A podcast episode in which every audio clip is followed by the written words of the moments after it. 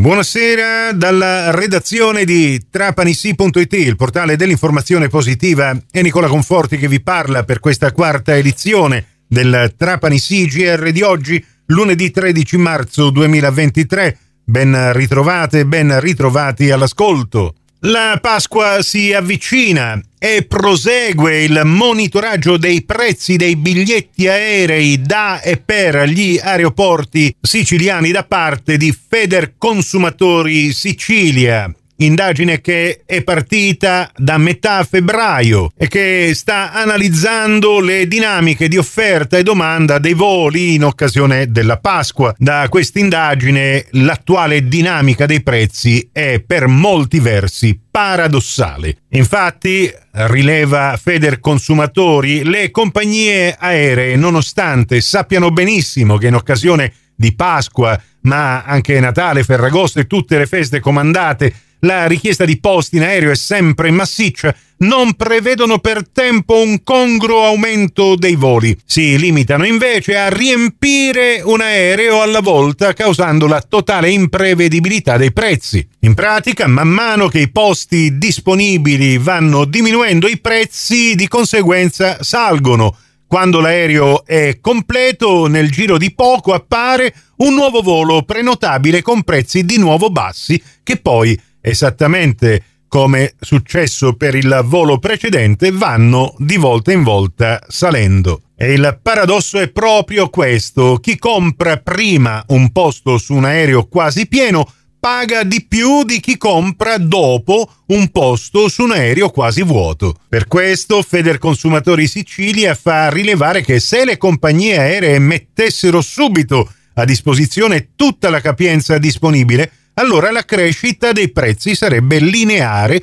prevedibile e in un certo senso molto più accettabile. Vista la situazione appena descritta, Feder Consumatori non può che consigliare a chi deve acquistare un biglietto aereo in occasione di Pasqua di controllare anche più volte al giorno la disponibilità e i prezzi di tutte le compagnie. La sera, infatti, potrebbe essere disponibile un volo più economico di quello della mattina.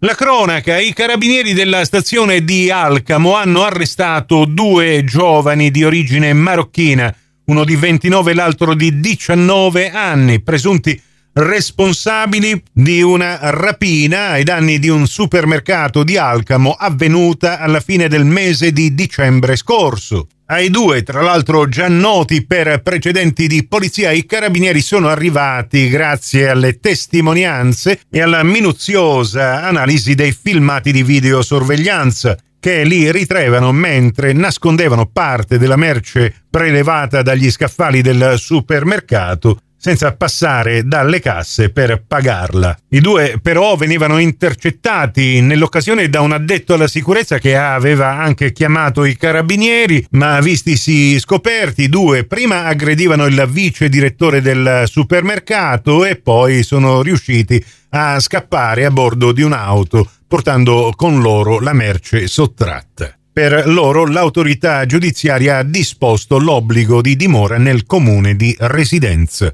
San Vito Lo Capo stanno per concludersi i lavori di messa in sicurezza di una porzione di costone roccioso che sovrasta la strada di accesso all'ingresso nord della riserva naturale orientata dello Zingaro, ovvero quella in località Torre dell'Impiso per chi arriva da San Vito Lo Capo. Il progetto per un importo di poco più di 315.000 euro è stato finanziato nell'ambito del patto per il sud della regione siciliana al comune di San Vito Lo Capo e ha permesso la posa in opera di una rete metallica armata la realizzazione di due barriere paramassi lunghe 70 metri, alte 2 metri e da altri interventi di stabilizzazione con una serie di paletti in legno. Al termine di questi interventi di messa di sicurezza del costone,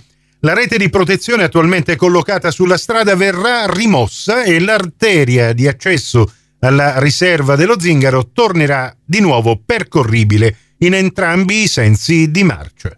Prossimo appuntamento con l'informazione su Radio Cuore e Radio Fantastica alle 18.30 in ribattuta alle 21.30 su Radio 102 alle 19 con la quinta e ultima edizione del Trapani CGR.